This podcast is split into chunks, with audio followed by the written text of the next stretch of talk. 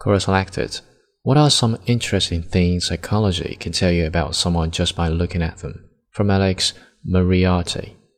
The set way a person walks can say a lot about that person.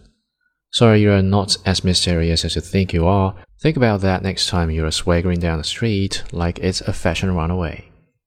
More extroverted people tend to walk with a lot of hip sway.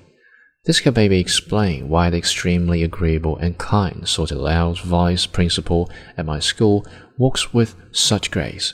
That or the fact that he also doubles as a P E teacher and does gymnastics.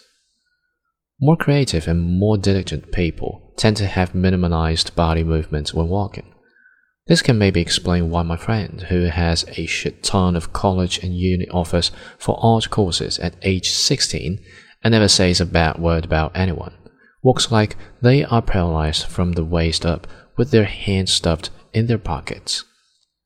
How a person walks can also tell how aggressive you are.